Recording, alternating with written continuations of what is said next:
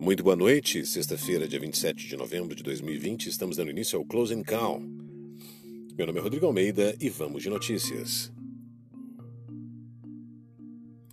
O Ibovespa fechou em alta nesta sexta-feira e completou cinco pregões consecutivos sem cair. Na semana, o índice subiu 4,27% e, impulsionado pelas notícias de vacina contra o coronavírus, as profilexias desenvolvidas pelo, pela Pfizer e BioNTech, Moderna, AstraZeneca e Oxford tiveram mais de 90% de eficácia na fase 3 de testes, embora hoje tenham surgido notícias que trouxeram questionamentos a esta última. Guedes e reformas fiscais no Brasil. Guedes negou que haja um atrito entre eles no, e Campos Neto. Na quarta-feira, Campos Neto afirmou que o Brasil precisa ganhar credibilidade por meio de reformas e de um plano que mostre que o país está preocupado com a dívida pública. Pandemia no Brasil.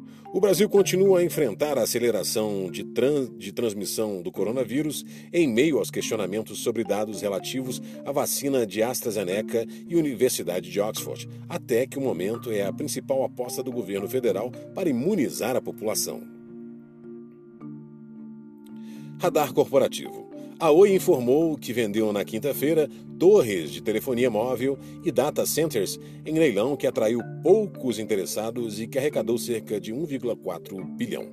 Essas foram as notícias do Morning Call. Muito obrigado pela audiência. Encontro todos vocês na segunda-feira. Tenham todos um excelente final de semana e até lá.